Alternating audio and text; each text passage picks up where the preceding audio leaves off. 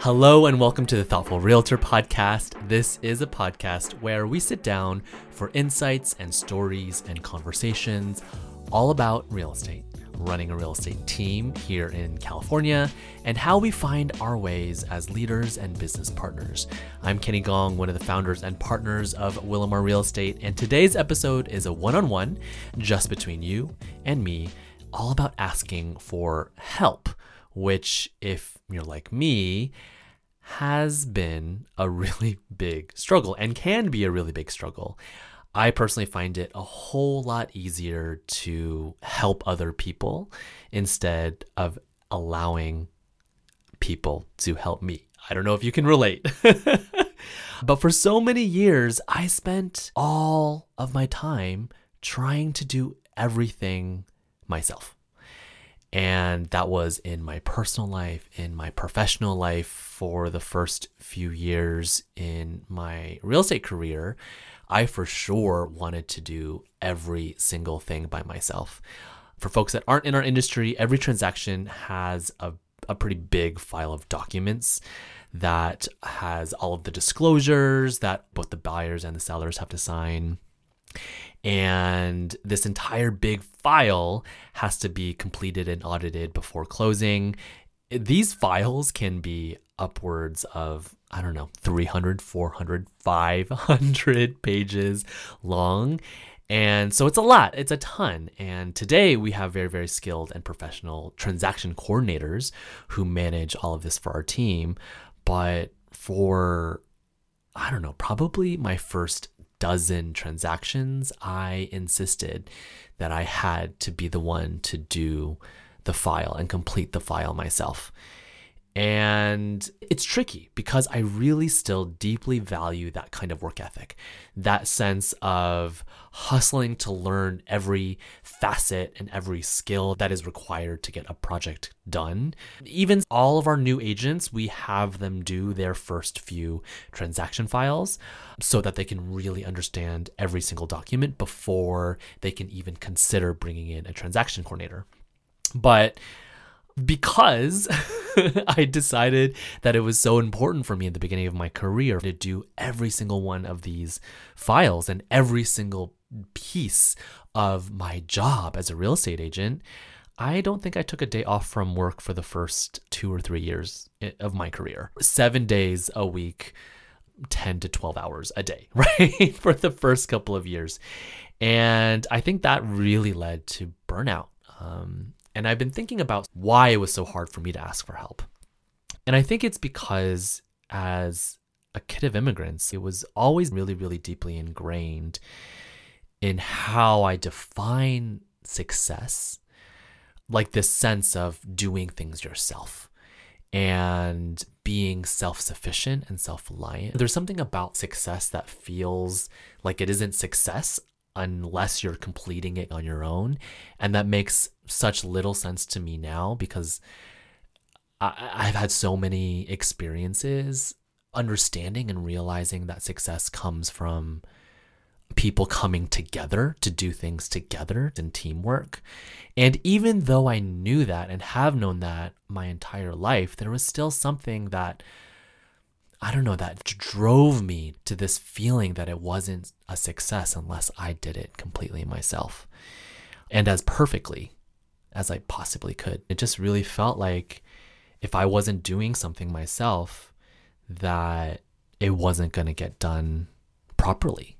And it felt like if I wasn't checking off every single document, right? Or if I wasn't putting the lockbox onto every single listing and meeting every single person possible that would touch a property or a listing that it wasn't going to get done properly. I think that was a little bit of perfectionism. I think it was also I didn't trust other people. That's part of it. And also, I think now I'm realizing that a big part of it is actually insecurity and being insecure in what my true value was. Because I think in doing everything, it felt like that was proving that I was valuable, that I was worth it, that I was responsible. And it felt like that was my value, that I was doing everything. And it wasn't about even necessarily the quality of the things that I was doing, but just the quantity of doing things, the amount of things that I was doing and doing it well felt like the measure of success. And I think it wasn't until I realized that by doing everything myself, I was actually pulling myself away from getting really good at my highest value work. And I think that I'm trying to remember exactly when that realization triggered. and I think it might have been when I was completely burnt out and I, I couldn't even work anymore. I was just completely, completely burnt out. And I had no motivation to do anything. So I was forced to take breaks and forced to rest. And it wasn't until I rested and then came back that I realized how much more attuned I was into what was most valuable. And I was so much more alert and so much more focused. And I was like, whoa, rest and spaciousness actually had a huge impact not only on my wellness because I was no longer burnt out, but also on my effectiveness as an agent, which was really an interesting understanding and, and realization. It took me a long time to get there. But in doing so, I realized that also there are other people that can help. And it is not a bad thing to allow people to help me. And there's also some people that can do things better than I can. And th- that I can do things better than other people. And those are the things that I should actually be doing. And those are the things that I should actually be getting even better at. That was the realization. I knew even from the very first moment in my career as a real estate agent that this is an industry that can be so all consuming. And even more so because I'm practicing real estate in the Bay Area, which is just an incredibly global region known for innovation and the work ethic and hustle that perceptively leads to innovation. We're having so much more conversations about rest and critiquing hustle culture and that sort of thing. But 10 years ago, that was not the case. It was very much deemed the harder you work, the further you get. So I think that's also part of the reason why I didn't necessarily think getting help was viable. And I think that was really the lost opportunity. I, I didn't know how much I was losing out on by working myself to the bone and doing everything by myself. And so this brings me to an interesting point where thankfully I have been able to uh, ask for a lot of help. And I began asking for a lot of help many years ago. I've worked a lot with myself to figure out how to ask for help and also when not to ask for help. And I think it's important to, to hone in on the discernment of understanding when it's appropriate to ask for help and then also when it's not. Because there are areas that are in my genius zone that are my biggest strengths where I really need to hone in on. And those are the areas where I would never ask for help because that is my greatest value and contribution. Figuring out what those areas are and what those skill sets are takes so much intentionality and deliberation but in doing so, I was able to then decide and discern how I was spending my time and what things I was asking help for. And that discernment, I think, is so crucial and even more so nowadays because there's so much more that we have to do, so it seems. And there's also so much more help that we can get. I actually find that figuring out what we can keep on our plates and what we can take off is actually harder now because you know you can outsource anything and everything but in doing so i think we lose a little bit of that sense of what is our highest value and what are we here to do on this earth with our lives So that discernment, I think, is very challenging. These days, I am okay asking for all kinds of help.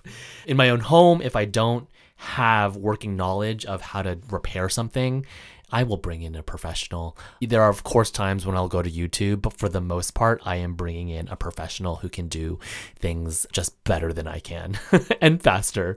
I think that the biggest case of point actually was one of the first tasks that I outsourced so many years ago, which was cleaning my house. It is the most amazing thing to bring professional cleaners into my home and have them help me keep my house clean. Never, ever, ever has my house been cleaner. As it is, after professionals come, there's just no way I do not have the skill set or the energy or the talent to clean in the ways that professionals do. And what takes me three hours, my professional cleaners will do in one hour and will do it so much better. so it was interesting because it was one of the first things that I outsourced out. And I even outsourced it out when I didn't even have a lot of money to do so. I was making significantly less money when I decided to try out house cleaning.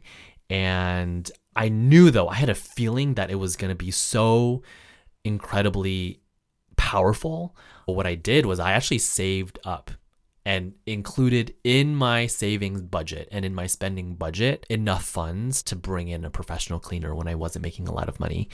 And within the first one or two cleanings, I was like, this is the most amazing mental gift that I was giving myself to have an immaculately clean home and to have back the time that I didn't have to spend cleaning it myself.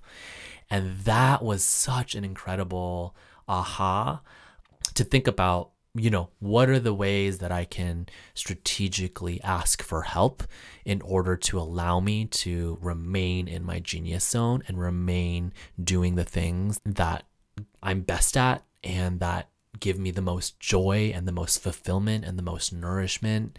I love washing a few dishes. It is very meditative. I, I enjoy it, but that's the extent of my like joy, uh, the joy that comes from cleaning. Yeah, that's about it. that's all I wanted to share about asking for help. But I will say a few other lessons in thinking about help and the power of asking for help is the realization that I've talked mostly about my professional life in real estate, but I think asking for help also really extends to my personal life. And I think this is where things could potentially get a little existential. But asking for help in my personal life has also been pretty transformational. Asking for help has been about also asking for emotional help and support. Um, and if folks know me, I have been a pretty self sustaining, self sufficient, self reliant person.